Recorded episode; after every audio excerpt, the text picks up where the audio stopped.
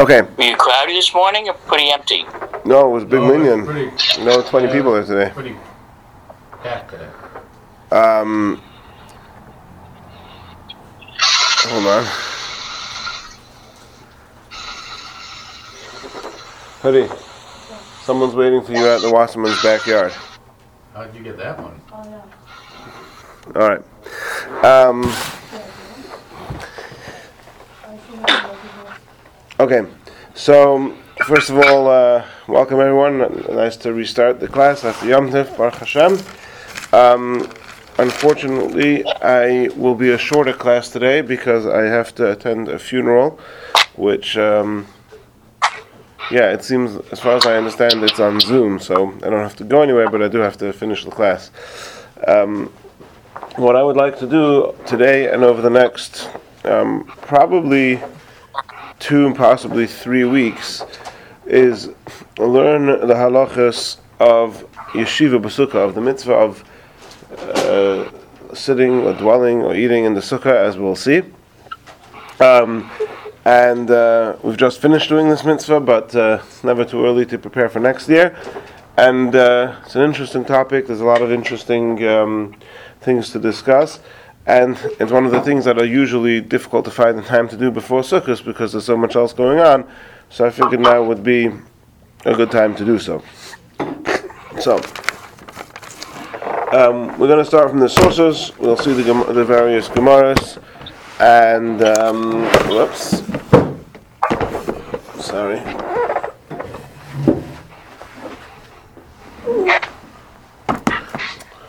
We'll see the various Gemaras and how they pertain. That's interesting. How they pertain um, practically.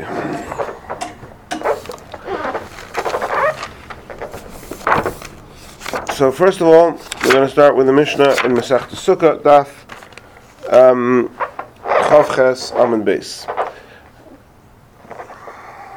The, the pasuk says that in in, in, in modern parlance, uh, jargon or whatever, we, we talk about eating in the sukkah, but uh, actually, it doesn't say anywhere in the Torah thou shalt eat in the sukkah. It says, "Basukkah is teishvu shivas yomim."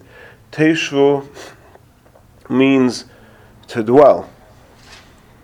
Right? We just had in yesterday's parasha that Cain vayeshev be'eretz Noid. He dwelled in the land of Noid. Um, and indeed, the bracha that we make on the sukkah is leishev basukah. What is le- leishev? It's the same the, to, in Hebrew. The, to dwell and to sit. It's the same word. Yeah, leishev basukah to dwell in the sukkah. That's the bracha we make. So even though we don't make the bracha on other activities done in the sukkah other than eating, usually, although there are exceptions to that rule, as we will see in the coming weeks. But the mitzvah itself is to dwell in the sukkah, and this is described by the Mishnah. It's in the Masech Sukkah Daf Ches Amid Beis. That's in the Gemara. In the Mishnayos, it is, I believe, the last Mishnah of the second chapter of Sukkah, um, where it says. For the entire seven days, a person um, makes his sukkah his primary residence, Obesoi, and his house his um, secondary residence. Um, and then the Mishnah goes on to say the laws of what happens when it's raining. But if it's not raining, then your sukkah is your primary um, residence. And in the words of the um, Rambam, on his commentary to this Mishnah, he says.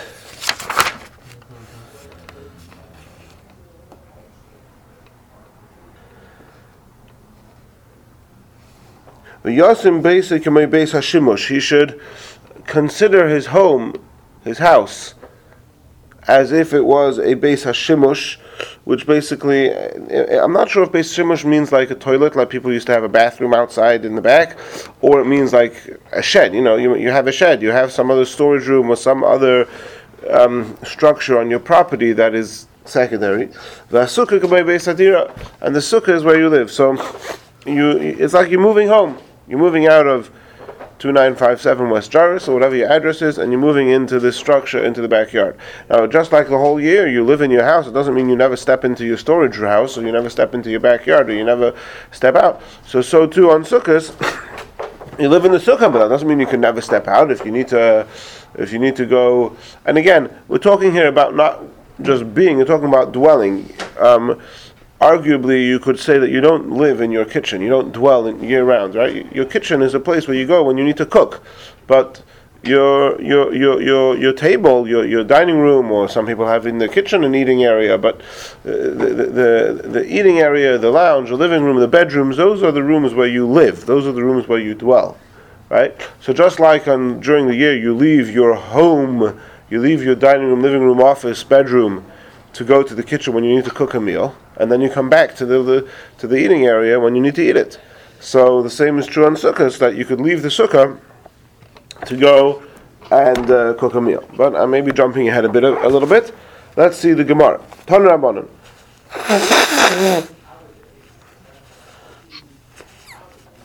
So this is a brisa, a Tanaic teaching quoted by the Gemara. Kol shiva yamim for the entire seven days. Adam oisa sukkasi keva a person makes his sukkah primary, basic area, his house um, temporary, sort of secondary. That's the quote from the Mishnah. Ketzad. And here the Gemara, the Brisa um, uh, enumerates, elaborates how this is accomplished. How you like Kalim Naim, if a person has nice utensils, um, malam sukkah. Matzah is nice if you have nice um, couches or furniture. Malam sukkah. So the first thing is that you take your right, you, you just like you decorate your home um, with uh, you know you put nice furniture in your home, you put uh, your silverware on display in your home. Um, so now the sukkah is your home. So put your silver, you put your silverware, your your your, your you know your display cabinet. What's it called? The break front inside the sukkah and put your nice couches and furniture in the sukkah. Now that is something which is very rare to see people actually doing that. Um, uh, the few and far between of people who actually move their couches and their um, you know ornaments into the sukkah. I'm not talking about decorating the sukkah. People don't.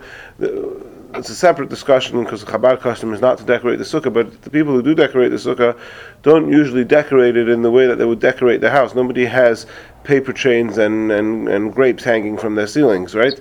so, um, but anyway, but uh, maybe we'll get back to that. Then the Brisa continues: Oichel v'shoisa or metayel b'sukkah.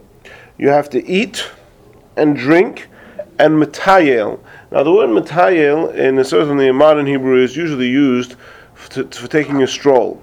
Um, but in this context, it doesn't mean that you have to take a stroll in your sukkah, because um, some sukkahs are not big enough to go for a walk.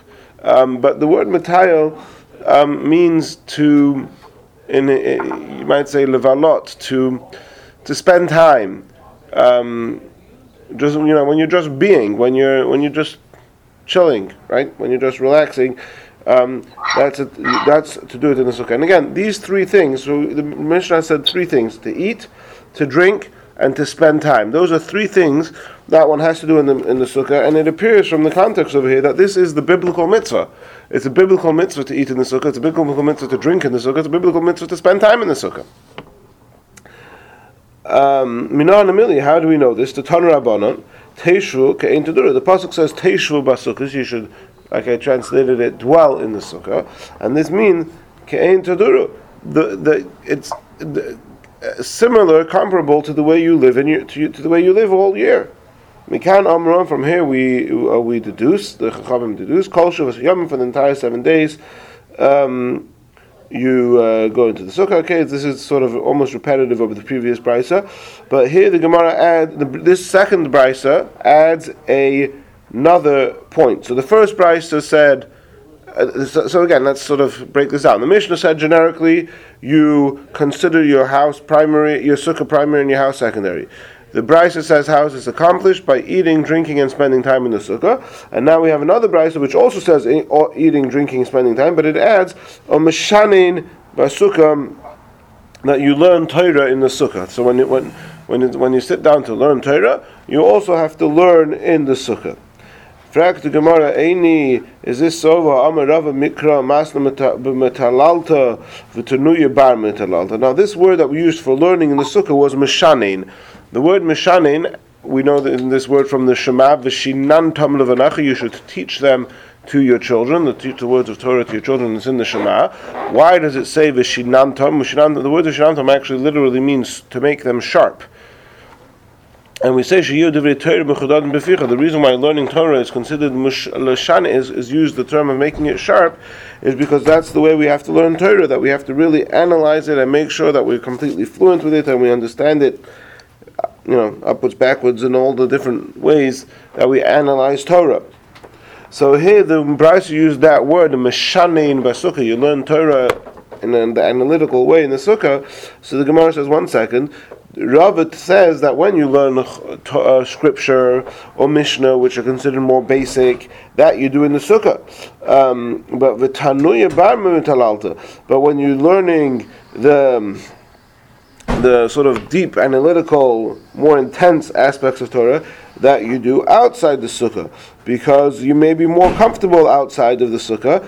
And um, if you, when you need to analyze and really put on your thinking caps, you need to be comfortable to be able to do so. So that's why Rava says you could do that out of the sukkah. And the Gemara um, says that indeed this is the difference. Um, if you're doing um, if you're studying more basic things which you can concentrate on comfortably in the sukkah, then you you do that in the sukkah. If you are um, learning more in depth, then you need more comfort and more space or whatever it is, then you could learn out of the sukkah. And indeed, the Gemara brings a story, and we move on to Chavtas Medalef. Kihad Rab Bar Rav Chisda Merahati Adodi. Um,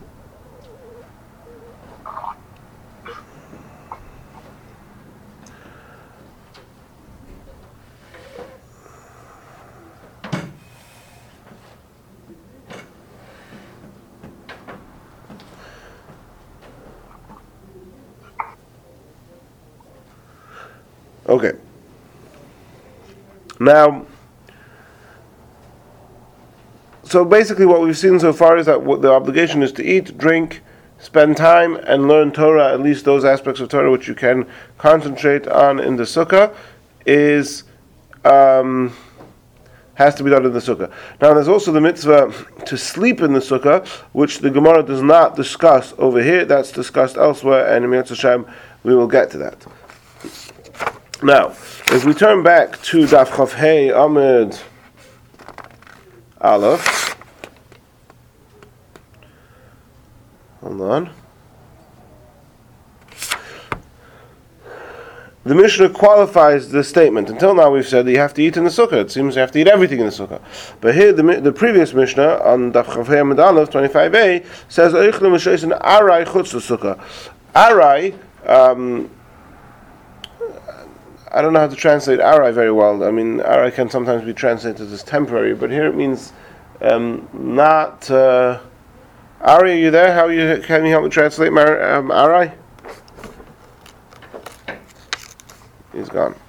Um, Ari Werber, do you have a good translation for arai? Temporary, not Yeah, but here's not temporary. You're not eating temporary. How does achilas, achilas kvar is when you sit down for a meal. Achilas is a snack, right? Uh, that's a good way to, to describe it, right? So the Mishnah said, even though we've said you have to eat in the sukkah, again, it's not the Torah doesn't say anywhere you have to eat in the sukkah. It says you have to live in the sukkah. So um, when you have a meal, you have a meal in your house. You don't have a meal walking down the street, hopefully.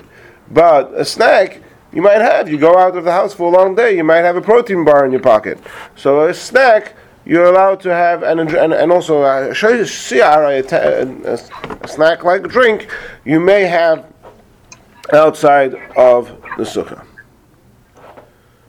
Um, now, this the details of this of how much and when and exactly you're allowed to eat outside of the sukkah we're going to go into a little bit now, and then we'll go into, into more detail um, next time as it pertains to other relevant halachas. But a little bit we're going to go into tonight. The, the, the, the, the objective of today's class, if we get there, is to talk about what the obligation of the first night of Sukkot is. I think many are familiar that there is a difference between the obligation of Sukkot the first night versus the rest of Yom Tov.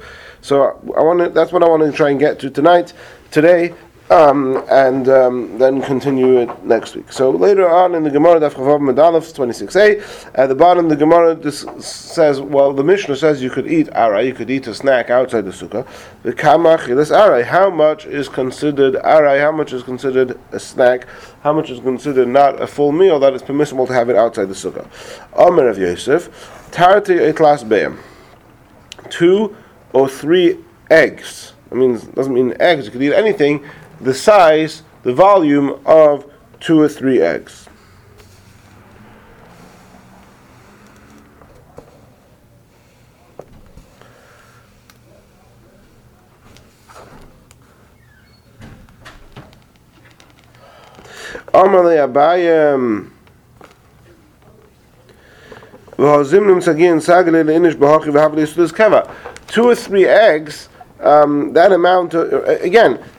he's saying that amount of food. It could be even bread. Rabbi Yosef would say that even if you're having bread, the volume of less than two or three eggs. I don't know what two or three means. Is it two or is it three? But whatever it is, right? Um, um,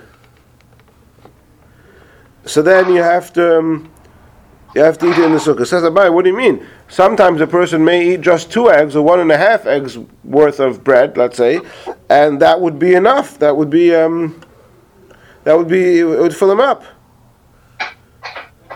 So certainly you can say that two or three eggs bulk worth of bread is considered a snack that may be eaten outside the sukkah. Ella Amar Abaye, rather Abaye says, how, how much is considered temporary, how much is considered a snack that's permissible to eat outside the sukkah? Could determine Babi Rava Ayelikala. Um, how much a student of the yeshiva tastes before he goes out to the yeshiva. And Rashi says that um, in the morning, when we go to the Beis Medrash, he's concerned that maybe the learning will take a long time. He just takes something in his mouth. Now, this is really referring, Rashi doesn't say this explicitly, but it's referring to Gemara elsewhere, which says that pas Shachris, that it's very important to eat um, breakfast. Um, but that it has to be eaten before, I think it says six hours in the day. If a person doesn't eat anything before six hours in the day and only afterwards he has breakfast, then it's very bad for the body, unless he's eaten something in the morning. If he eats something in the morning, even a small bite, then it's okay to eat pas shachris even after in the afternoon. Now, leaving aside all the details of the, the, the, medical advice and exactly what it means and its application, um, the, refer- the, the relevance over here is that um, before the guy, the yeshiva student goes out to yeshiva, he may be concerned that the studying will extend past um, midday. So before he goes out, he grabs a quick bite so to be able to extend his um, his uh, sort of time frame. And Rashi doesn't say exactly how much the bite is, but Tosfos says that what Abaye means is the size of one egg because. Uh, because that's the maximum amount that a person could sort of fit in one in one bite is an egg. A person could um, swallow an egg whole, at least in theory, but not more than that. That's how much the base hablia can contain, the, the throat or whatever it is. Yep. So.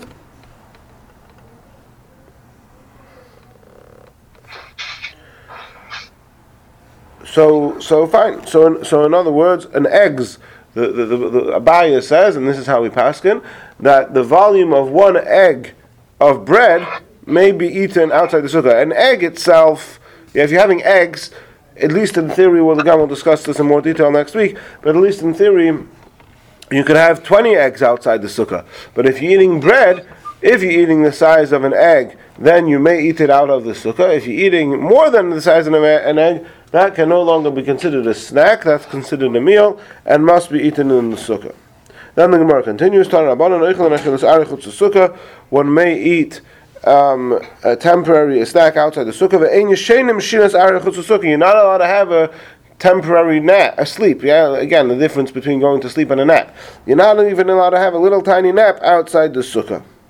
Okay, and that we'll talk about more when we talk about the halachas and the customs of sleeping in the sukkah. Okay. Now, hold on.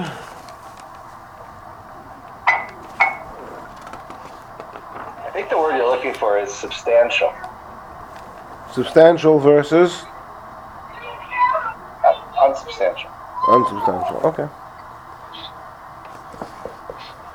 Ari, instead of putting yourself on mute and turning up, turn your video on and put yourself on mute. At least we could see you. Then it's uh, Chochma Seldom Torah Panov. Okay. Yeah. Uh, So before we continue, that, but, uh, before we continue into the by. sorry. there are people passing through the uh, video image. No, I don't mind seeing Batya. She's very cute. Okay, um, so before we go on to this to learn the halachas of the first night of Sukkot, let's see how everything we've said until now um, comes down into halacha lemaisa, and we're going to read this from the Alter Rebbe Shulchan Aruch, um, chapter Tov Reish Chof Tes, I think it is. Yeah, no, Tov Reish Lamed Tes. Hold on, I'm confused. Yeah, Lamed Tes. Mhm. Okay, I'm not going to do the whole simon. It's a long simon, recommended reading, but um, we're going to do um, we're going to do some stuff here.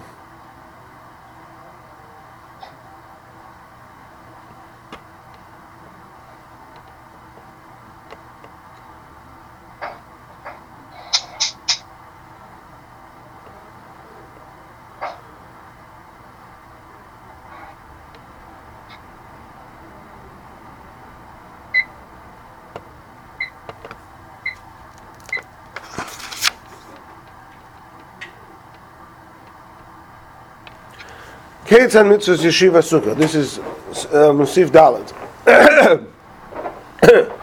How is the mitzvah of sitting in the sukkah? Sheya oichel v'shoisa v'yoshin v'yitayel. The person should eat, you should drink, you should sleep. Again, we haven't yet seen the Gemara of sleeping. And v'yitayel, which the English here translates as relax. I think spending time is probably a more accurate um, translation. For those of you who speak modern Hebrew, the word they to use would be levalot. Um, but it's like it's like when your wife says spend time, not like when you say spend time. Yeah, um, and to be present and to dwell in the sukkah for all seven days. Bein ba'yoyim, bein ba'layla, whether during the day and also during the night. Just as he dwells in his own home throughout the year. If you want to speak to your friend, you stop him in Masukkah, you should go and speak to him in the sukkah, right? Uh, nowadays, we, nobody ever speaks to friends, but you might make a phone call. If you want to make a phone call, where are you supposed to do your phone call? In the sukkah. If you want to, uh, on Chalamoyed, of course, yeah. One, if you want to write an email, you take your laptop into the sukkah and you write the email in the sukkah. Kololo shel davar. Um, in summary. A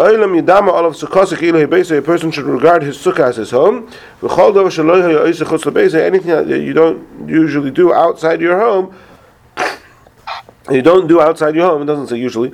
Yeah, lo yasa sukkah. So you shouldn't do outside his your sukkah. Lefichach, therefore, Throughout the seven days, you should read and study in the sukkah. Can unless he reads and studies in the Beis Medrash. So in the Gemara, we saw the exception to studying in the sukkah, to learning Torah in the sukkah, is if you need the fresh air of or the space of your home or what, uh, some other place in order to be able to concentrate properly on your, properly on your learning. There's also another exception, and that is um, that if you want to go and study Torah in the Beis Medrash, which is something that, that there's value to studying in the Beis Medrash year round, when you need to study, where do you study? At home or do you study in shul? Right? So there's value to studying in shul, and that just like year round, you might leave your home to study in shul. So in Sukkot, you could also leave your home to study in shul. If he studies in depth with careful scrutiny, you could learn outside the sukkah that we saw. So that his mind will be settled. Um, because the open air, that's very in vogue this year, the open air sukkahs. Okay, and it's subjective. If you are comfortable in the sukkah, then you do need to learn in the sukkah. Okay. Havdalah. Again, so the Mishnah said the Gemara said, sorry, that you have to eat and drink in the sukkah. So what about Havdalah? Hamavdil al hakois, um, somebody who does have, says Havdalah on, on the cup of wine. You have to go into the sukkah to make Havdalah there. Because the rest of the year you make Havdalah at home. So just like usually you go home to make Havdalah, on sukkahs you go to the sukkah to make Havdalah. Now we'll see soon um, whether or not uh, Chabad custom is that we say Leishav Basukah when we make Havdalah in the sukkah, um, but we don't say Leishav Basukah when we drink wine otherwise on Sukkot. Um, but we'll see about that soon. Again, it's, going to be important today and over the next few, probably more in the, in the coming weeks, to determine that there are the two questions with every with every activity that you're doing. There's two questions. Number one, is it a must you do it in the sukkah or may you do it outside the sukkah? And of course, even if you may do it outside the sukkah, it may still be praiseworthy to do it in the sukkah. But on a basic level, is this an activity, a food, or an activity that I may eat or uh, drink or do outside the sukkah, or must I do it in the sukkah? And then, if even even of those things which you say you must do in the sukkah, must I should, do, does it warrant a bracha of leishav basukah? Those are two separate questions, as we'll see in the coming weeks. Now let's move to Sif Yud Aleph. Oh, sorry. So, so we, uh, we, we, didn't uh, skip this, but uh, uh, yeah, in the beginning of Sizayin, the Alter Rebbe brings the Gemara, the Gemara that we saw. It's a Mishnah. You are allowed to eat a snack outside the sukkah. Okay, so now, how much is a snack? So we saw the Gemara says a kibetza. Abai says it's one egg's bulk, um, but. Um,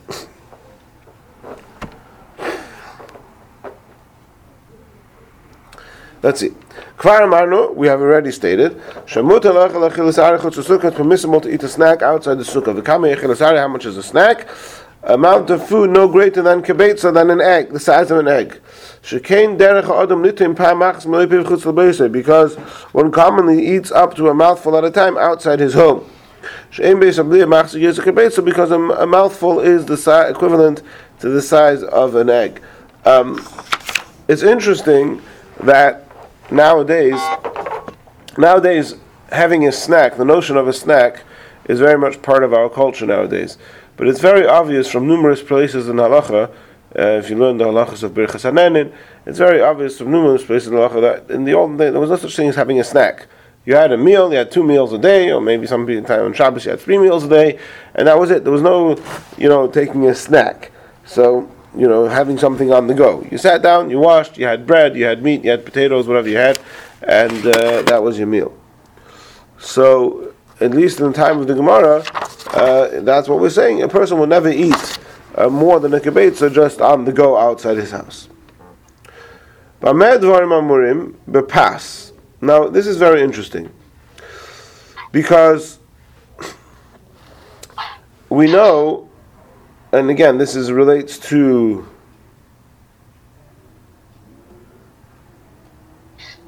this relates to also the laws of brachas on food, brachas on That there's essentially there's, there's there's three types. There's three types of foods. As far as brachas are concerned, there's three types of food that are made from bread. That are made from flour, from from grains. You have bread, which is hamaitzi. And then you have what halacha calls pas hababikistin. And it's also bread, but it's not meal bread, it's snack bread. And that we make mazonis on it. Um, so that includes crackers and cookies and wafers and um, all of those things, which essentially they're bread. They're, they, they have flour, they have water, they have liquid, and they're baked in the oven. So they have the primary qualities of bread. But because they are not the type of bread that usually you eat for a meal, either because they, they're very sweet or the various reasons that we discuss in the laws of brachas. So they're called, they are bread, they're called pas, but it's not regular bread. It's pas haba bikistin, and again, literally that means bread that comes with pockets because it's referring to the filling. If you have a like a what you call today a Danish or something with a, you know, like with a filling, but um, so those things are also bread, But instead of making hamaitzi, we say mezainis, unless you kivei asuda, unless you eat enough of them that you are making this into a meal, so then you say hamaitzi. And again, the exact details of how this pans out and how much you have to eat, etc., um, is a subject of another class. But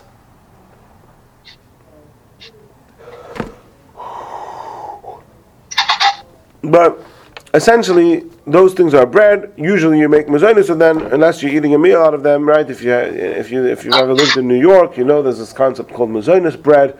Um, yeah. Anyway, and then there are other things which are made from the five types of grain, which are also mazonis, but they're not bread. And even if you eat 75 potfuls of them, it's still not bread. Those are called tavshil. Um, let's say pasta, right? Pasta is made from flour and water, but it's not bread. Why is it not bread? Because it's cooked and it's not baked, right? Um, donuts. Donuts are fried; they're not baked. Um, uh, some things you could maybe quite yeah porridge, uh, you know, oats. Again, even if you have a lot of porridge and you make that your mainstay of your meal, you still don't have to wash because it's mazonis, it's a tafshil, it's not bread, it's a it's a cooked food item from grain. Now, um, there is discussion in the poskim as to when it how does this pertain to sukkah. So if you're having more than a kibetza, if you're having more than an egg's worth of bread or even of crackers and cookies and wafers, then certainly it must be eaten in the sukkah. But what about other types of mazonis like pasta or porridge? where does that? How does that come from the sukkah? So there are discussion in the poskim, and outside of Chabad, you may see people who are careful. Ari, maybe you've encountered this in Monsey. People who are careful not to eat pasta um, on sukkahs unless they have something else to say Aleshiv Basukah on, because um, it's a thing. But the Alter Rebbe is explicit that if you're eating more than a kibetza, if you're eating more than an egg's worth of something made from grain, then even if it's a tafshel, even if it's a cooked food, then it does. Um, it's absolute that you have to eat it in the sukkah. Abamela, as we'll see next week, it warrants its own leishiv basukah. Let's see that inside. With regard to what does this apply? With regards to bread made from one of the five types of grain, or for the cooked food made of these types of grain. Hold on.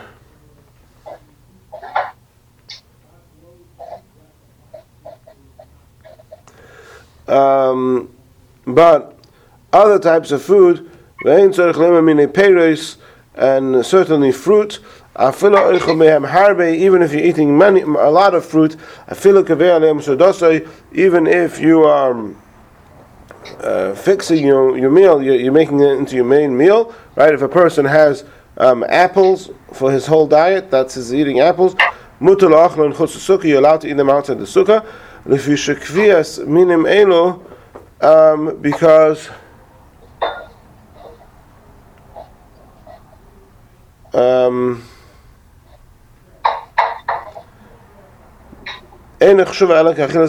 because even eating is significant. How did you say, Ari? A substantial. What did Ari say? Substantial. A substantial meal out of oranges and grapes and apples is comparable to a small snack um, of bread and maybe eaten out in the sukkah. Of course, um, it's also praiseworthy not to eat anything outside the sukkah. Again, we'll discuss that in future weeks. And I did just get a message that the funeral is in person, so I'm going to we're going to stop over here, and the Hashem will continue next week.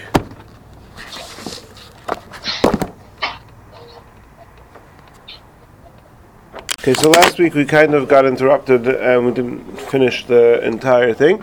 Um, so let's pick back up where we were. We have already seen in the Gemara that it's permissible to, that that um, that achilas kva, a substantial a substantial meal, has to be eaten in the sukkah.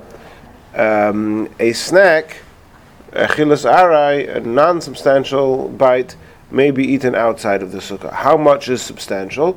So we, we saw the different opinions, and the halacha follows the opinion of Abaye, which Tosis explains to mean one the, the, the one egg, not an egg. We're talking about bread, but the bread in the volume of one egg. If you have an, one egg, which is the maximum amount that Chazal say a person can swallow in one shot, so in one go, whatever the word is, in one swallow.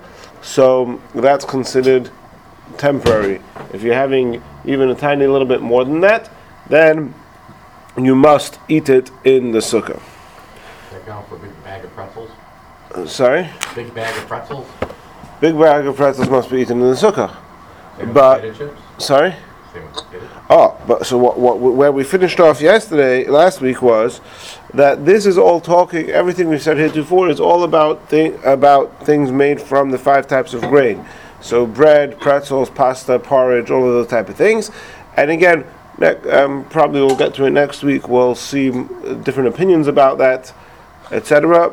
Um, and um, but then we said that other foods, such as fruit or even um, uh, any other type of food, like even even meat and potatoes, yeah.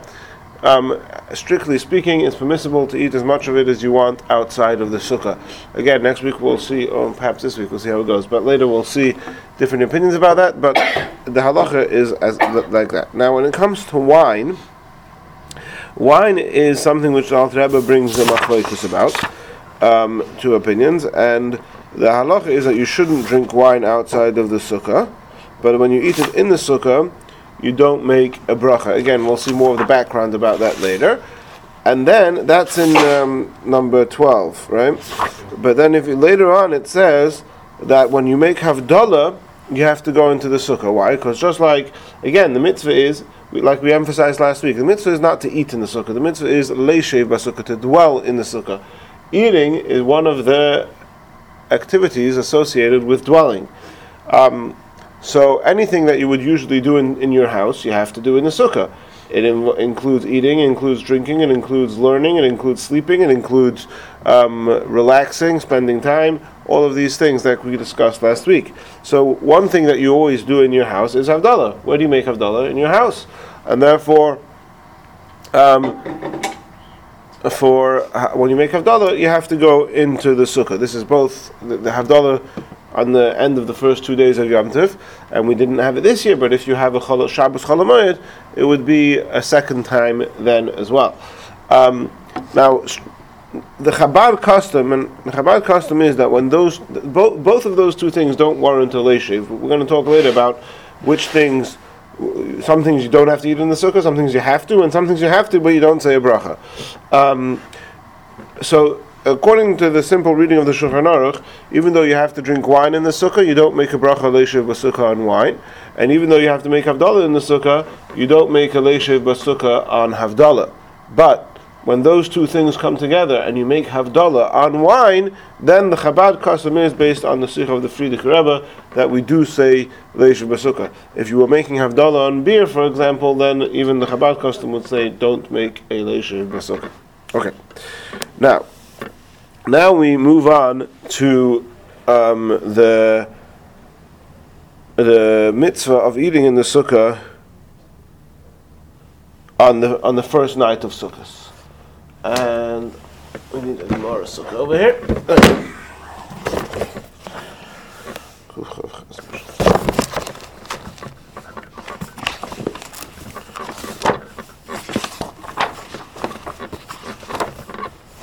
Okay. So this is a Mishnah in Sukkah Daf Chaf Zayin Amud Aleph, which says as follows. Rabbi Lezer Rabbi Lezer says, Arba Esrei Sudus Chayiv Adam Leichel B'Sukkah Achas B'Yom Achas B'Layla. A person has to eat on Sukkahs 14 meals in the Sukkah. Why 14? Because the seven days of Sukkahs. Seven days means seven days and seven nights. And every day you eat two meals. Every 24 hour period, at least back in the, yeah, now we have breakfast, lunch, and supper. But it used to be there was the day meal and the night meal. So over the period of the seven days of Sukkot, a person eats 14 meals. So a person has to eat 14 meals in the Sukkah. The Chachamim say, "Ein davar kitzvah." There's no, there's no um, requirement as such to eat a meal every day and the night in the Sukkah. Of course, the Chachamim don't disagree that if you're eating a meal, and again, a meal is defined by bread, uh, as is, as a meal is always defined in halacha, right? If you're eating a meal and you're eating 14 meals, you have to eat them in the sukkah. If you're eating 25 meals, you also have to eat them in the sukkah. But if ain't in a kitzvah, we're not telling you if you if you want to not have any meals, then you don't have to ever eat in the you don't have to ever eat in the sukkah. Of course, this this is this is in taking the mitzvah of sukkah in isolation. It's apart from the mitzvah of sukkah, there's also the mitzvah of Shabbos and Yom Tiv. Every Shabbos and Yom Tiv, let, us leave Cholamoid aside for a second, but every Shabbos and Yom Tiv, there's a mitzvah to have a meal, a Friday night meal, a night meal, and a day meal, right? So, um, so Chachamim would agree that you have to have a meal of Shabbos and Yom Tiv, and you have to eat that meal in the sukkah. We'll see now, Rebbe, exactly how that works out. But of course, the Chachamim, the Chachamim are just saying that as far as sukkah is concerned, just just from the perspective of the mitzvah of sukkah, there's no minimum requirement to ever eat in eat in the sukkah. We'll see soon how that works when you bring Shabbos and Yom Tiv meals into the picture. However, they add chutz milele Yom Tiv rishon shel chag bilvad, with the exception of um, the first night of Sukkot. On the first night of Sukkot, you have to eat a meal in the sukkah. That's all the Mishnah says. The Mishnah doesn't explain why the first night of Sukkah should be any different than the rest of Sukkot. The Gemara is going to explain it.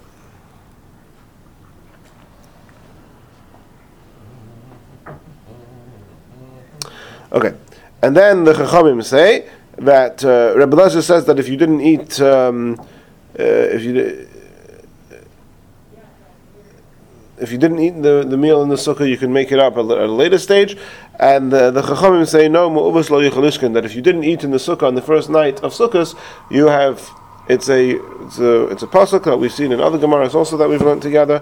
This is a crooked thing that cannot be fixed and a missing thing that cannot be counted. In other words, there's no there's no second chance for this. If you don't eat in there's a mitzvah to eat in the sukkah on the first night of sukkahs, and if you neglected to do that, it cannot be um, remedied. I mean, of course, you could do teshuvah, but you can't. Uh, there's no sort of later time to eat in the sukkah and make up for it. Now,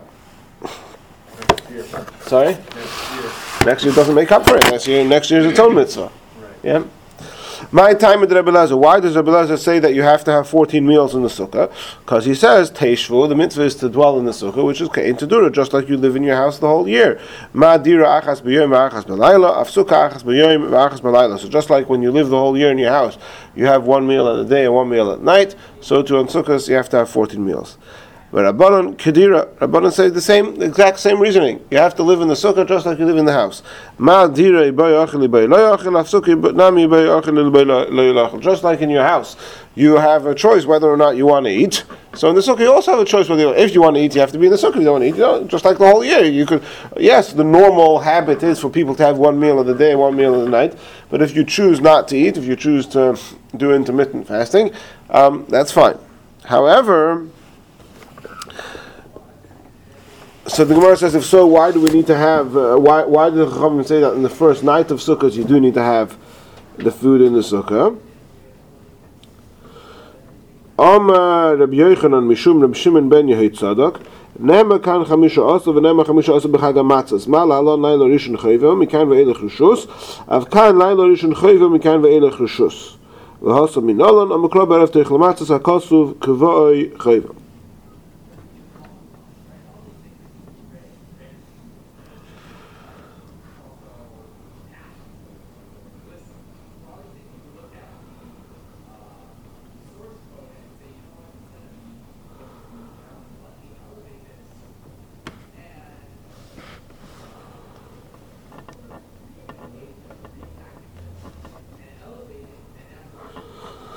So the Gemara says that we learn this out with what's called the Gzeir Shava. We say this every morning in davening, right before, right before the first Kaddish, Rabbi Shmuel, Lema, Mishleshus, and Midis, one of the 13 methods with which we um, um, expound the Torah is Gzeir Shava. So we have this idea of Gzeir Shava. Chamisha Asar. The Torah says that you do Sukkot on the Chamisha Asar on the 15th of the month of Tishrei. We have another place in the Torah where we're doing a holiday on the 15th, Chamisha Asar of the month of Nisan is the Yom of Pesach. So, Chazal received the tradition from Moshe Rabbeinu that those two words, Chamisha Asar, are intended to connect Sukkot and Pesach, and that we take the law that applies to Pesach and apply it to Sukkot. So what's the law on Pesach? Again, um, if a person wants to eat bread on Pesach, he has to eat unleavened bread. That is true through the entire week of Pesach. What if he doesn't want to eat bread? You don't have to eat, eat bread. Okay, in, in, our minds, bread means chametz, but right, just think of matzah as being bread, right? Um, but what about the first night of Pesach? First night of Pesach, yeah, that's what we call the Seder night. And again, and it's confusing. We'll get to this soon because in Chutz La'aretz and we have in the diaspora we have two days of Yom Tov for the right. But in Eretz Yisrael, it's just one night. On the first night of Pesach, you have to eat a kazayas of matzah. Right, that's the mitzvah of the Seder to eat a kazayas of matzah. So this Chamisha also Chamisha also teaches us um, that the same is true of Sukkot according to the Chachamim, which is how we pass that the whole week of Sukkot, if you want to eat, you eat. You, you, you don't want to eat, you don't eat. But on the night of Sukkot, you have to eat a kazayas of bread in the Sukkah. Okay? So now, let's So see. if it's the first night of Sukkot and it's pouring rain and it's, you know, the, the Sukkot's ready to blow down and stuff like that, do you fulfill the mitzvah by just eating the bread and then going out? That's an excellent question, and we're going to read all about that now in the Alter Rebbe. Okay, so basically, there's going to be two themes, two two parallel opinions here of how to understand this whole thing of the first night of Sukkot, and that will play into your question as well.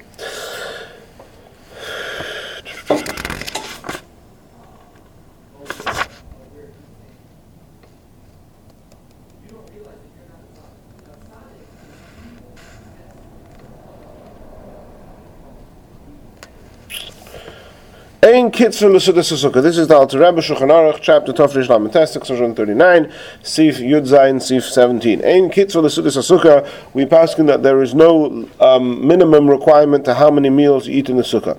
Elam Yirtzu Lecha Yechel B'Sukkah, if you want to, you eat in the Sukkah. V'im Yirtzu, and if you want, Lo Yechel Rak Mina Macholim, you can only eat the entire Sukkahs, types of foods. Shemuta La'achel Chutz L'Sukkah, you could have only eggs and apples, the whole Sukkahs, like Pesach and uh, yeah, and um, then you'll be able to eat the whole thing out of sukkahs. She'ein ha-mitzvah, sukkah. The mitzvah is that if you choose to eat, you should do so in the sukkah. Now, the Alter Rebbe is straight away concerned, but what do you mean? It's Yom Tov, it's Shabbos. You have to eat on Shabbos and Yom Tov. You have to have a meal, you have to have challah, you have to have bread. Says Alter Rebbe. This is all true of Chalamoyed. Chalamoyed, there's no um, there's no requirement to eat a meal, so you can go the whole Chalamoyed. Aval b'Yom Tov of Shabbos, but on Yom Tov and Shabbos, oh, Aval b'Yom Tov, but on Yom Tov, that's the first day, or what we call the first two days, because we have two days. Over Shabbos, or on Shabbos, which sometimes sometimes is on Yom Tov and sometimes yeah. Shechayev lechel pas yoytze mikabetza that one is obligated to eat bread more than a kabetza. Commotion is buried tadikalef. Now here the Alter Rebbe says something which is not hundred percent uh, the way it says it there. When it comes to, and this is really important, when it comes. Right. When it comes to, to, the to the mitzvah of eating a meal on Shabbos and Yom Tov, how much bread do you have to eat? Sorry, Three?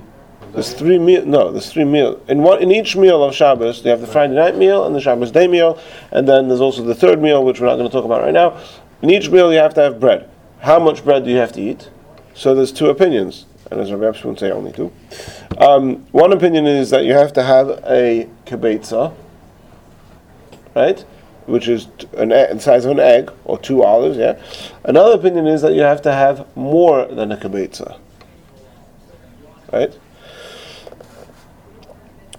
So that that's very important over here because what, when we speak about having a meal in the sukkah, we said a snack you're allowed to have out of the sukkah, a meal you have to have in the sukkah. So if you're having exactly a kibetza, then you technically th- can have it out of the sukkah.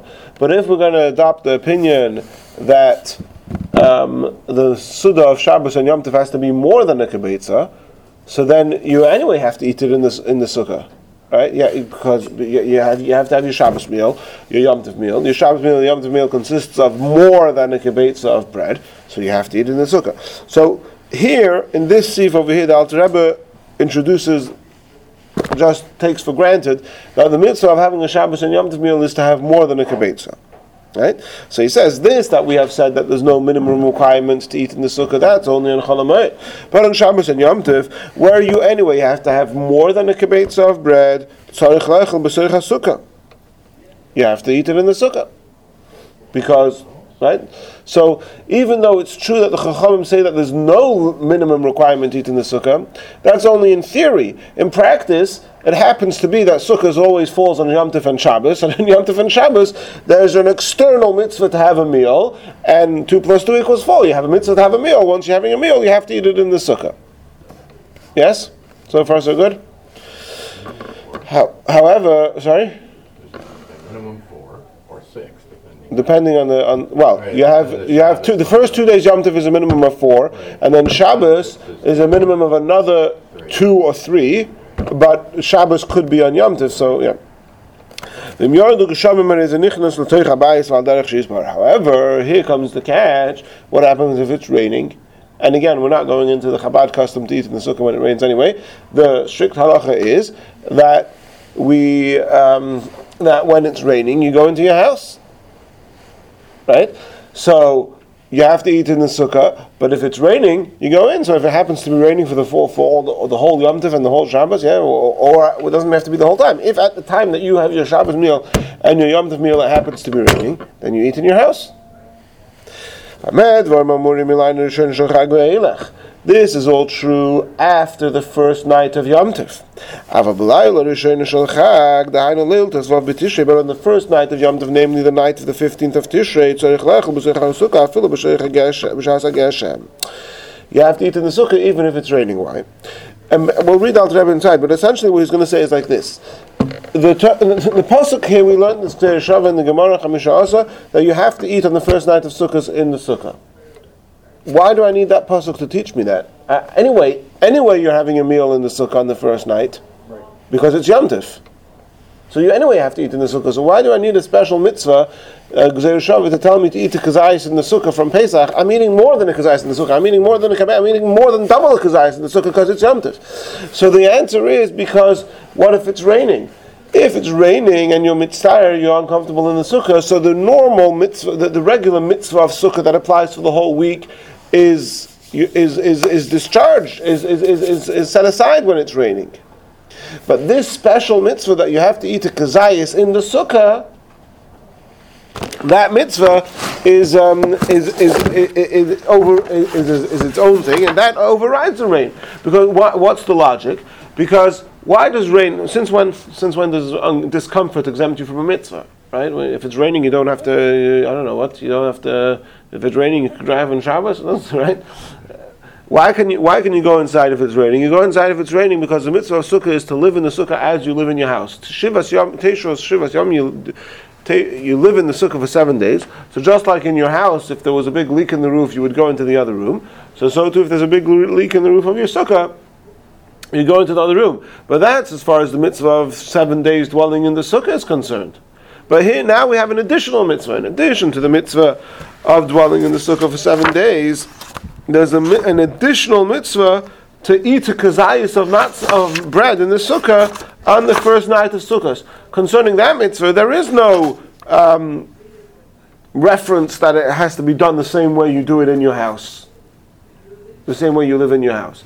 Just like you have to eat, come what may, you have to eat the kazayis of matzah on the first night of Pesach. So come what may, you have to eat the kazayis on the first night of sukkah in the sukkah. So let's see. Let's see how the Alter Rebbe says that.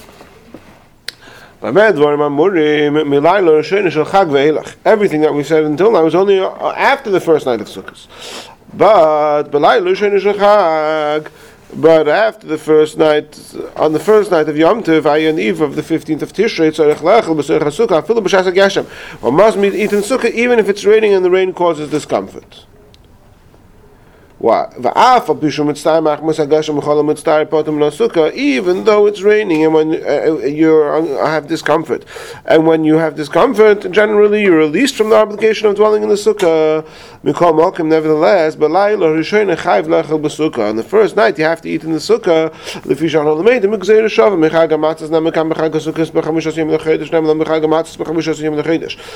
Because we have this gzeir shava that compares sukkahs to Pesach, yemam lahalan l'rishon chayv lechel k'zayis matzah after zvav kain.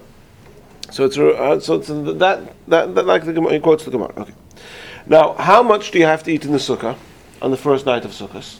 So again, if it's not raining, then you have to eat your meal in the sukkah, and your meal has to be more than a kibetza. But if it's raining, and therefore you're because the rain causes you discomfort, you're exempt from the mitzvah of dwelling in the sukkah for seven days. Because you're because it's not a dwelling if it's not discomfort. So you only have the mitzvah of the first night in isolation.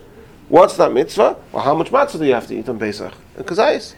So in Sukkot you have to eat a kazayis, and that's what Alter Rebbe goes on to say. Over achilas kazayis,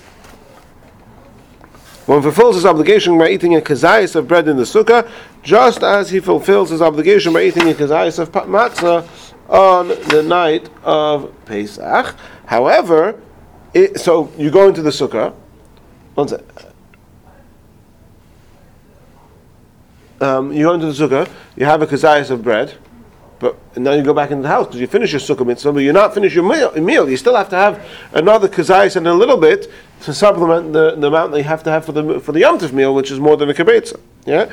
Nevertheless, he's still obligated to eat more bread at home. For every Yom Tov meal, there's an obligation to eat more than a kibbutz of bread, except that when it is raining in the sukkah, one must eat no more than the kazayas there.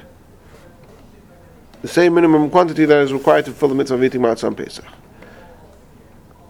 Now, moreover, and here you get technical, even when if it's not raining, if one desires to eat a kazayis in the sukkah and eat precisely a kibetza at home, he may. Like we said before, technically, less than a, a or less of bread, you're allowed to eat in the house. So in theory, you could go on the um, uh, even when it's not raining, you could go into the sukkah, make kiddush, have a kazayis of bread, and then go inside the house and have another kazayis or another two kazayisim, not even a, a, crumb more than that. But that in and of itself, um, yeah, let's see that inside. Um, moreover, even when it's not raining, if one desires to eat the kazayis in the sukkah and eat precisely kibetza at home, he may do so. Nevertheless, a person who is stringent and eats his entire meal in the sukkah when it's not raining is praiseworthy as stated above. And as we stated above, you're also praiseworthy if you only, um, if you even if you refrain from even drinking water outside of the sukkah. Um, obviously, it's it's more important to have your whole meal of uh, food in, in, the sukkah than, than water. Water is a is an extra chumra which we'll get to next week. Okay, everybody got that clear? Good, because now we're going to confuse you. Okay?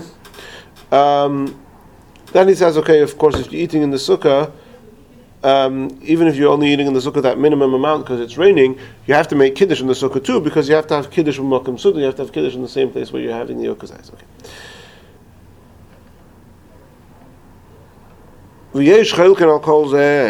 Number 19. Some authorities differ with everything we've just said. I, I just want to point out what, what what cornered us into this into this interpretation of the Gemara, because we have this question of what do what do you mean? You're telling me you have to have a kazayis in the sukkah? You have to have a kazayis. You have to eat in the sukkah anyway because you have a mitzvah to have a Shabbos and Yom Tov meal, and the mitzvah to have a Shabbos Yom Tov meal is to have more than a kabetza. And so we have to have it in the sukkah. So therefore we said, oh, it must be that this extra mitzvah of the first night comes to tell you that even when the generic mitzvah of sukkah doesn't apply, why? Because it's raining, nevertheless you still have to eat in the sukkah. Some argue on this whole thing and they maintain, and they say no, so the Shabbos and Yom Tif, that in all the meals of Shabbos and Yom Tif year round, one is not required to eat more than one kazayas of bread. And hence, those authorities argue that if one desires to eat only a kazayas and Yom Tov or on the Shabbos meals during during Sukkot, he can eat outside the Sukkah, he may do so. So according to this interpretation, when the Chachamim said in the Mishnah, the Mishnah that there is no minimum requirement to how many meals you, you eat in the Sukkah, It's not only on Cholamoid, even on Shabbos and Yom Tov you don't need to eat in the sukkah. Because how much bread do you need to eat according to this opinion to fulfill the mitzvah of Shabbos and Yom Tov meal? Well, according to this opinion, only a kazayas. The second opinion says no. To eat a, your regular Shabbos and Yom Tov meal, you only need a kazayas. So even on Shabbos and Yom Tov of Sukkot, the Chachamim would maintain there's no minimum requirement to ever eat in the sukkah. Because you, if you choose to have your Shabbos meal and have a gezunta piece of challah, then of course you have to have it in the sukkah. But you could choose to just have them one kazayas, according to this opinion, and that fulfills your obligation of of your Shabbos meal. So do you have to eat it in the sukkah? No, because you don't have to eat the kazayas in the sukkah. You only have to eat in the sukkah. How much do you have, bread do you have to eat to eat in the sukkah? More than a kibetza, right? How many kazayas? You said two kazayas and a kabit? Two kazayas is a kibetza. So here we're saying more than kibetza. It's two kazayas plus a little bit. Yeah. The dove was um,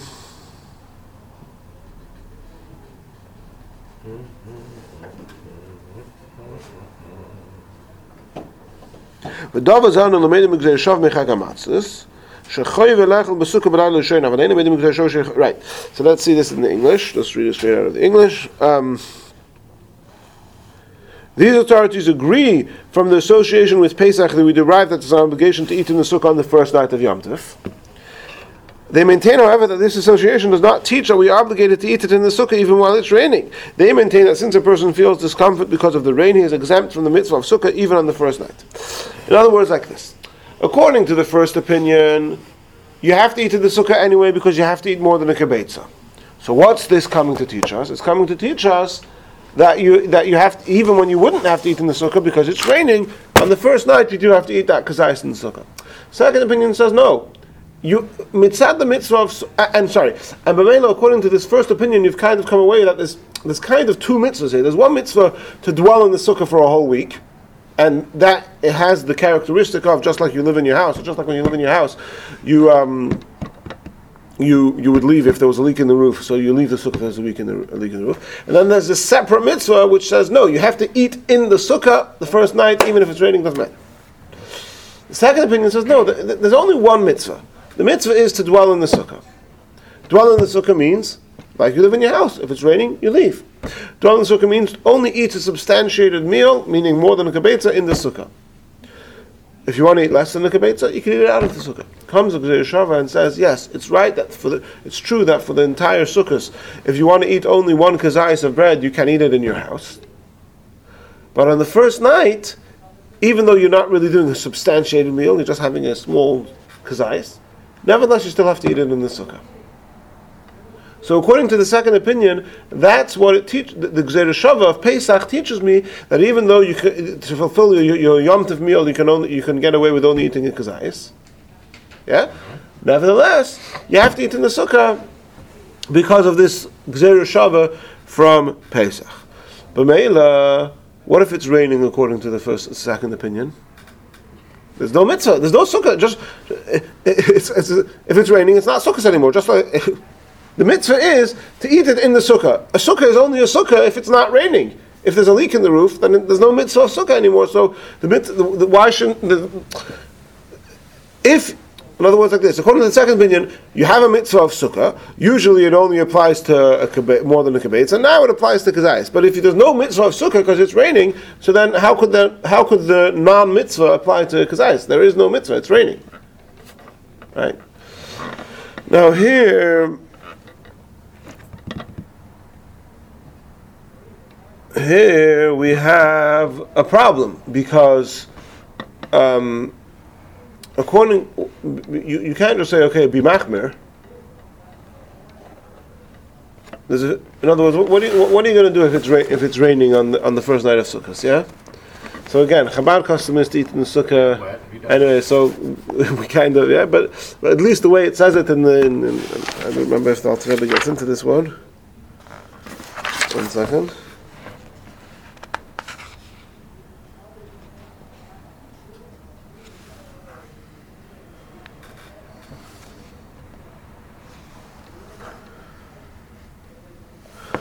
Um, let's say if it's raining on the first night. So according to the first opinion, you have to you have to you have to eat in the sukkah anyway, and you have to eat in the sukkah, and you have to say bracha leisha b'sukkah because that's the mitzvah of the first night. Even though generally, again, not our, the, the, the, not our minhag, but the normative minhag is that if it's raining, you certainly don't you go home. But even if you're in the sukkah, you certainly don't say bracha. Yeah, I'm gonna to say bracha anyway. No, no, no, that's not the discussion for now. Um, right. So that's what. So, so so according to the first opinion, if it's raining on the first night, you have to say a bracha, right? Uh, you have to eat in the sukkah and you have to say a bracha. According to the second opinion, not only do you not have to eat in the sukkah, but you're not allowed to say a bracha. Right? That's that's A. B. What happens? You come home from shul. It's eight o'clock. It's pouring rain. According to the second opinion, what are you supposed to do? Go inside your house and make kiddush in your house, right? According to the second opinion. According to, right? Okay. What do you do if ten o'clock? According to the second opinion, ten o'clock it stops raining the clouds disperse, and it's a beautiful night. It's still the night. If it rains till the morning, so that's it, you missed it. But if it stops raining at 10 o'clock, okay, now, now, now you have to eat, now you have to go into the sukkah and eat a ice, and you have to make a bracha. Leisha sukkah. Right? So that's why, uh, outside of Chabad, it's the, it, the practice is that if it's raining on the first night of Sukkot, you wait until the rain stops. Any other night of Sukkot or day of Sukkot, if it's raining, they'll eat inside the house. But on the first night of Sukkot, if it's raining, they're going to wait until the rain stops because because we have these two opinions, and you can't you can't they're mutually exclusive. According to the first opinion, you have to eat now in the sukkah with a leishav basukah. According to the second opinion, you're not allowed to say leishav basukah now. So would they wait until it basically dawn? Well, so or that you wait till midnight. Um, I think if I recall Like correctly. Yeah, no, I think I think if I recall correctly, Mishnah Berurah talks about chatzos. The Mishnah Berurah, there's an interesting Mishnah Berurah there where he says that you should only that you can't be from on somebody else's cheshbon. So he says if you have guests, if you want to do this chumrah of waiting till the rain stops, and you have guests, and you're going to make your guests starve, the mitzvah of achnas of feeding your guests is more important. Um, yeah. Anyway.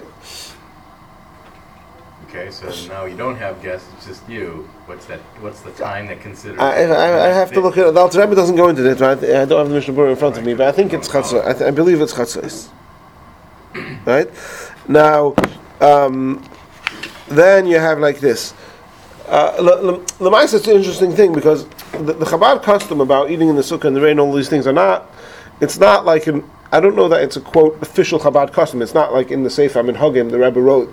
That's just what we do because that's what we saw other Chassidim do. That's what we saw the Rebbe do.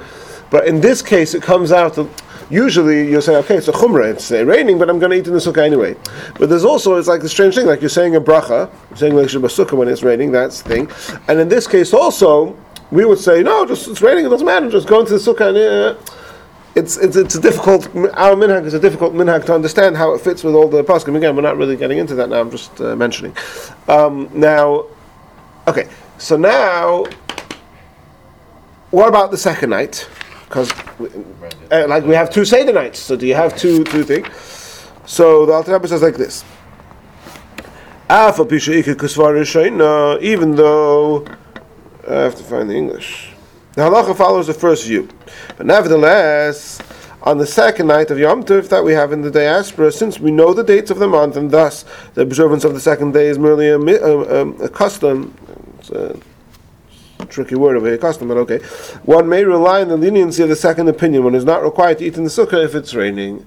So the Alter Rebbe basically paskins that the first night you have to eat in the sukkah even if it's raining, and you say leisha b'sukkah because we paskin again we paskin like the first opinion right? And the Alter Rebbe doesn't say like the Mishnah Berurah, like they say that you should be choishish for both, right? You should and wait till the rain stops.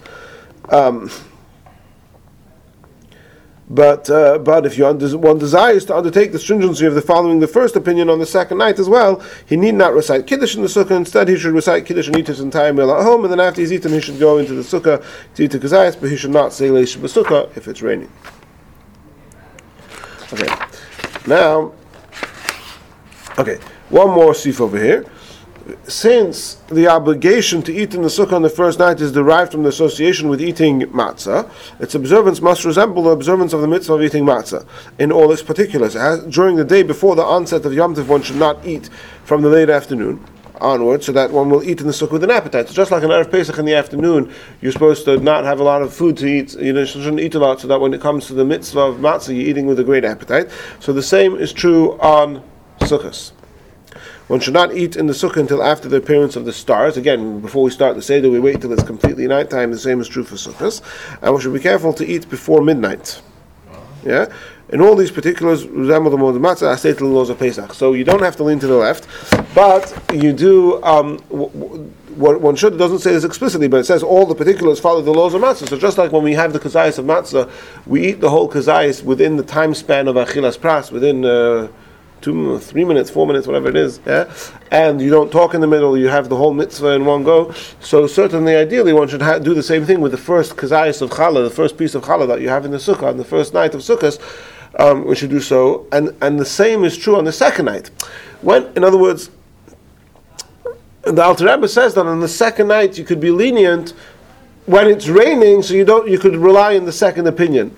But if it's not raining, and it's just the normal mitzvah, so just like we have two Seder nights, you have two Sukkot nights. And the second night also, you should have a kazayas of, of, of bread, and on the first day of Sukkot in the afternoon, you shouldn't eat a, a, a big meal, so that you should have an appetite left for the night, and all of those particulars apply. Okay. Luckily, I always have an appetite, so it doesn't matter. Okay. Now, kommt also.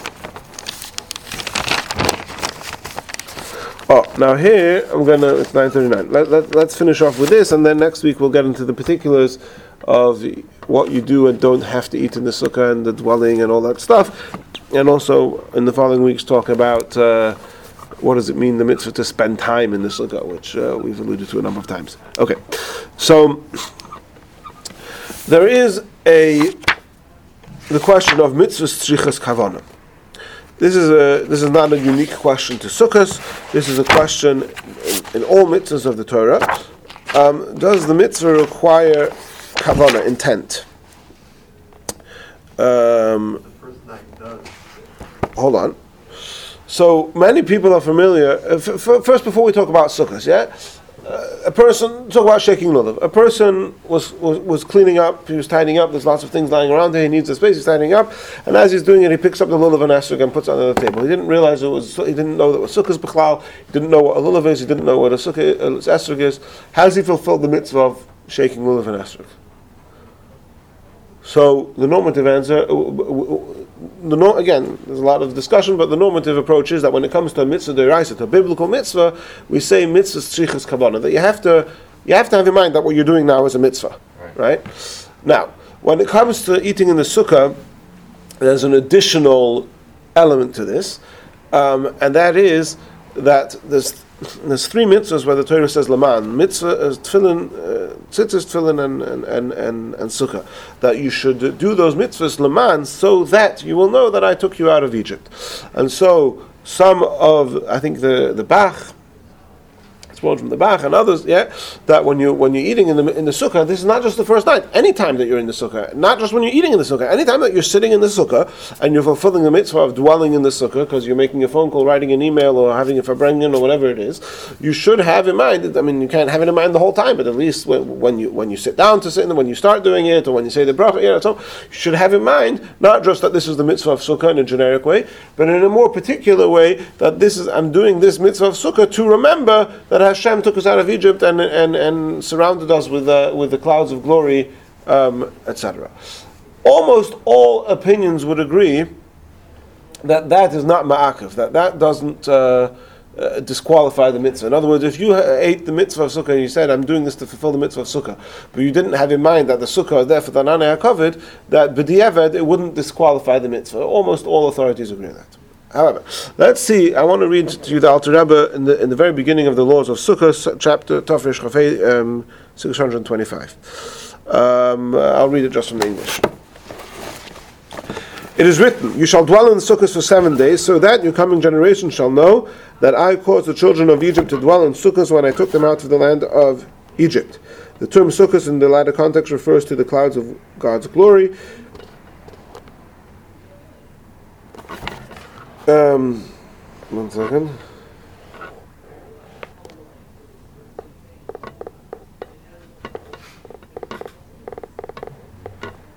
Yep. That encompassed the Jewish people and provided them with shade so that they would not be smitten by the scorching heat and sun.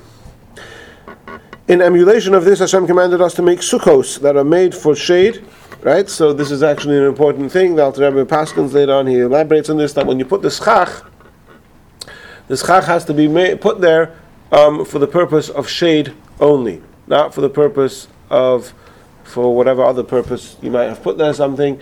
Um, you might have just put out your mat because you need it for storage, or you want it to dry out, and then it happens to be sukkah, and like, oh, I have schach. No, that's not good. I actually, put. And there's much discussion. There's a somebody. Somebody told me that somebody in Chicago has a makeshift of this, but there was a very famous controversy in the probably in the 80s or 90s, where there was the Hoch Schach, Antwerpen Schach. There was a Jew in Antwerp, Rabbi Slavaticki knows him, um, who came up with this system. You would like this, Bob, um, where he had a waterproof sukkah, where basically, did you show me a picture of this?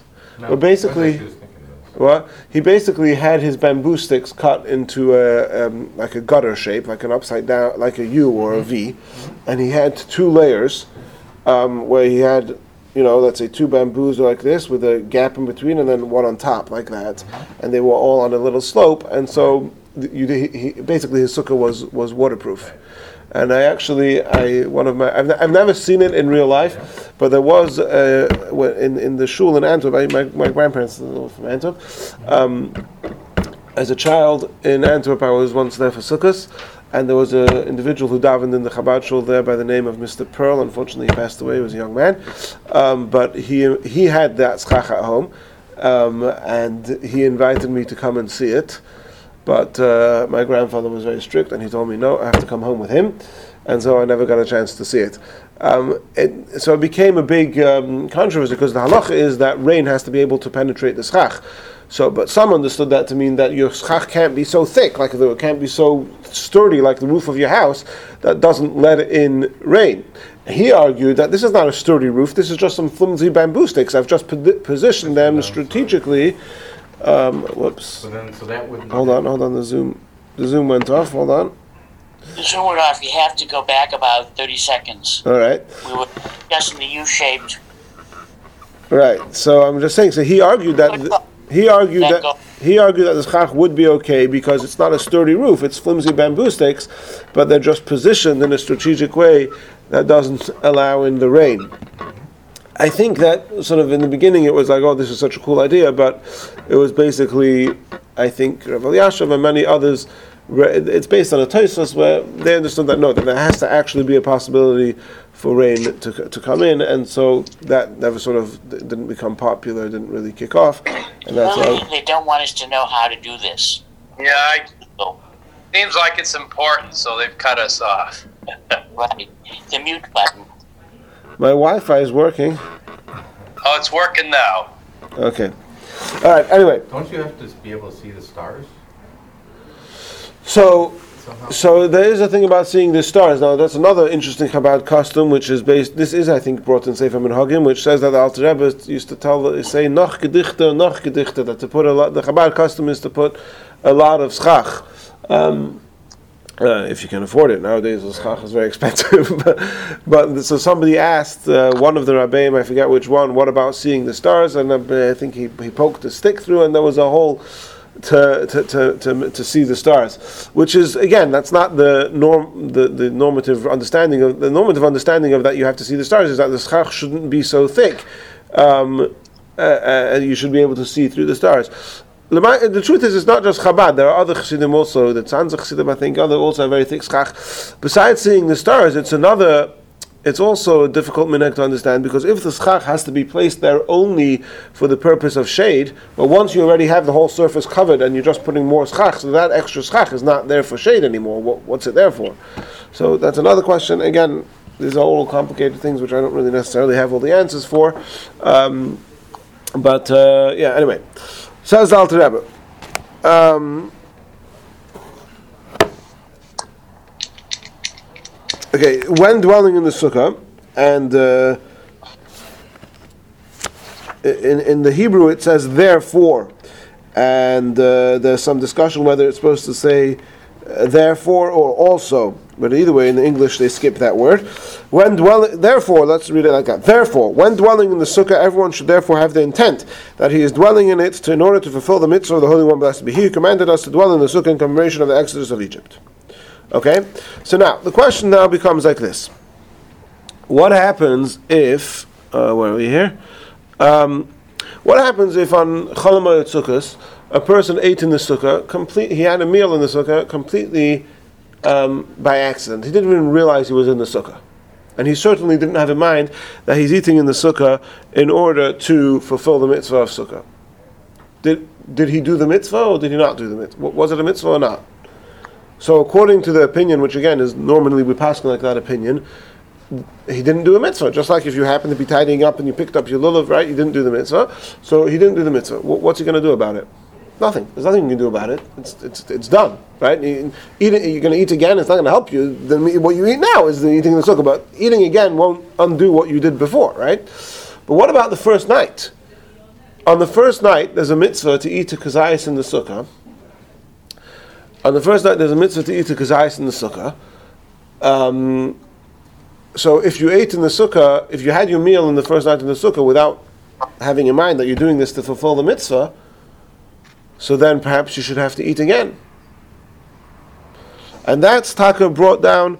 Uh, there's a story in the Chidah that he woke up in the middle of the night and he went back down to the sukkah um, because he, he didn't have him. I don't remember exactly the details of that story, but that would be the normative the normative psak. If a person uh, finishes his meal and he's like, you know what, I didn't even have in mind that I was doing a mitzvah. I was just eating on my deck because it was good weather, um, and even more specifically, some argue that even if you did have in mind that you were doing the mitzvah of sukkah, but you didn't have in mind that you were doing the special mitzvah of the first night. Remember, we said that there's an additional component to the mitzvah of the first night. So, what if a person ate in the sukkah on the first night of sukkahs, and he knew that he's doing the mitzvah of sukkahs, but he didn't know that he was doing this additional aspect of the mitzvah to eat in the first night in the sukkah, and that's a very common occurrence. Many people don't know that, and then he goes to the Simchas Beis Hashoeva in the rabbi's sukkah, and the rabbi is talking about how there's a mitzvah, and he's like, "Hey, I didn't know that." So now, does he have to eat again a kazayis in the sukkah? Right. So the, again, the normative. What? No, but the first night, it, every day, the rest of sukkahs, you missed it. The first night, there's a mitzvah to eat a kazayis in the sukkah. So if you eat again now, you, you won't rectify, you won't retroactively make that the mitzvah, but you still have the same night. Yeah, it's still the, rabbi's sukkah the. Yeah, yeah, yeah. Before midnight. Or in the rabbi sukkah. Doesn't mean he's not sukkah. Oh, right. Okay. However, so there is the Matei Ephraim brings the Matei Ephraim is a very prominent sefer on um, all the laws of the holidays of Tishrei, starting from Elul, Rosh Hashanah, Yom Kippur. Uh, one of the things that we, that Lubavitch is very famous about the Matei Ephraim is he's the one to suggest that you should check your um, every every year before every uh, before Elul, before Rosh Hashanah, um, and that was quoted many times by the Rebbe. Um, so he says here. Yeah, so he brings what I said before that you have to eat it b'chtei achilas pras the first night the kazai says to eat b'chtei achilas pras and he talks about how long that is etc. And then he says I lost the place here. Hold on.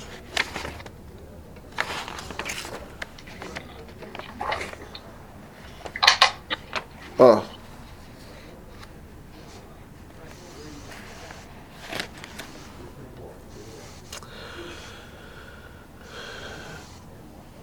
Okay, we're not. It's already getting late. We're not going to do this inside. But he says like this. He suggests that this concept that mitzvahs tzrichas kavana um, has an exception. What, what, what's the rationale? Why do we say mitzvahs tzrichas kavana? Mitzvahs, why, why should mitzvahs tzrichas kavana? Because if you don't have kavana that you're doing a mitzvah, then it's misasik, right? Then it's you're not really doing anything. It's like it's like you know if, if, if you let's say I mean for example you're not allowed to kill on Shabbos, yeah, not allowed to kill an insect on Shabbos, yeah. What happens if you're walking down the street and you happen to step on an ant or a spider and kill it? You, you never even knew about it, right? So that's not you know you could do you could violate a, a mitzvah. B'mezid, you could do it inadvertently. You could have forgotten that it was Shabbos. You could have not known that you're not allowed to kill a spider on Shabbos. This is nothing. You didn't do anything. You were misasik. So the reason why mitzvahs tzrichas kavanas is because if you didn't have in mind that you're doing a mitzvah, then you masasa, you didn't do anything. It's like just you happen to be flapping your hands and the light switch went off. You know, like that's not called right. So there's um there's a there's a, a notion that when it's misasik b'chalovim v'aroyos that when it comes to food, there there's no there's no there's no din of mitzvahs because you've eaten food. That's something that's uh, you, you've, dig- you've ingested it, you're digesting it, it becomes part of you. That is, uh, um, that is, th- th- there we don't say, um, we don't say that you, that, be that if you didn't have kavanah, that it's like you didn't do the mitzvah. Because at the end of the day, you d- ingested the food. Now, the Alter Rebbe talks about this in the laws of Pesach.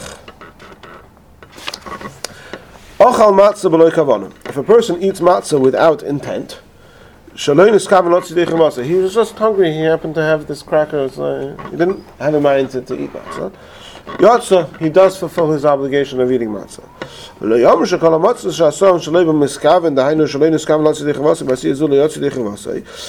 The statement that Chazal say that if you do a mitzvah without having intent, um, that you don't fulfill your obligation, only they only said this with regards to mitzvahs um, that he uh, that don't have any pleasure benefit to the body. Going Krishma, for example, recitation of Shema. You are practicing your Hebrew reading, and you just open the Siddur and you happen to say the Shema. Did you fulfill your obligation of saying the Shema every morning and every night? No, because you didn't have in mind that you were doing this for a mitzvah. Tkiyah Shofar. You're playing around with the trumpet, and yeah. The Tilas Lulav, that was the example I gave. If a person did not intend while he was doing them to do them for the sake of the mitzvah, he did not do the mitzvah at all. It's like masasik. It's like masasik means I don't know how to translate masasik. I mean, you're not doing anything. It's like you, st- you stepped on the spider while you were walking. mitzvah. Aval mitzvahs but mitzvahs that are eating that are eating kagoin. Listen closely. What are the examples of mitzvahs that are considered eating? Pesach, the korban Pesach, matzah, or marer. Uh, he gives the three examples. This is the laws of Pesach. He gives the three examples of Pesach, matzah, marer.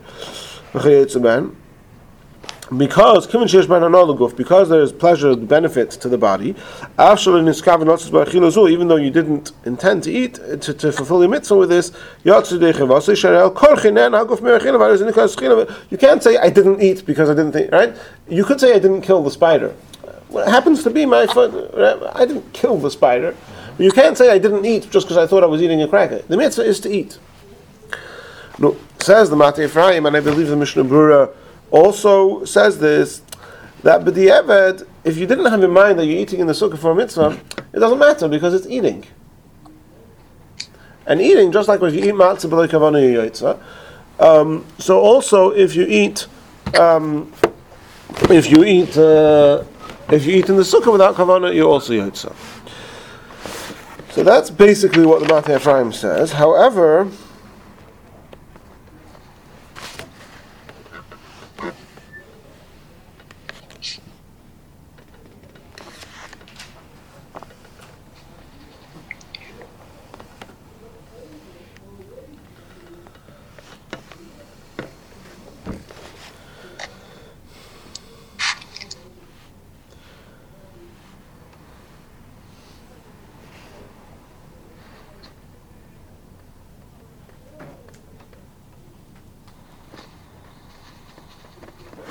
However, it's difficult to say that, that this should this should be the case, and Mshtem Zalman Auerbach basically um, says this too. He, he, he, says that you can compare sukkahs to, to, to, matzah. It's true that if you eat matzah without yitzah, but in sukkah there's no mitzvah to eat. The mitzvah is not the eating of the challah. What is the mitzvah? Like we said last week, there's no mitzvah to eat in the sukkah. There's no mitzvah asher kedushanim mitzvahs of lechel basukah. The mitzvah is to, to, to, to live in the sukkah. It happens to be that Chazal derived from the Gzeir Shava that in order to fulfill the mitzvah of dwelling in the sukkah, you have to eat a kazayis the first night in the sukkah. But it's not the eating of the kazayis. You can eat the same kazayis a few feet away and it won't be a mitzvah. It's the fact that you're, you're, you're, you're living, you're dwelling in the sukkah now. So it's very, arguably, yeah, you could say that no, that when it comes to matzah, even if you had no intention, because you actually ate, you, and you and like in the words of the Alter Rebbe, your your body derived benefit from the mitzvah. So therefore, you've done a mitzvah.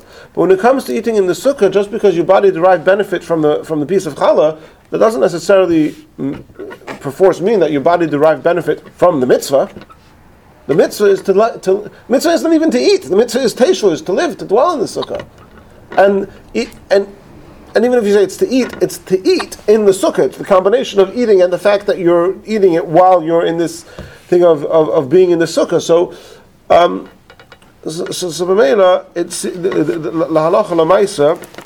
If a person did eat the first night in the sukkah without intending to eat, to, that he's doing a mitzvah, and where it really becomes relevant is that according to some some achronim, this would apply even if he did have in mind that he's eating in the sukkah, but he didn't have in mind to fulfill the specific mitzvah of the first night in the sukkah, um, then one would have to uh, at least ideally eat do the mitzvah again.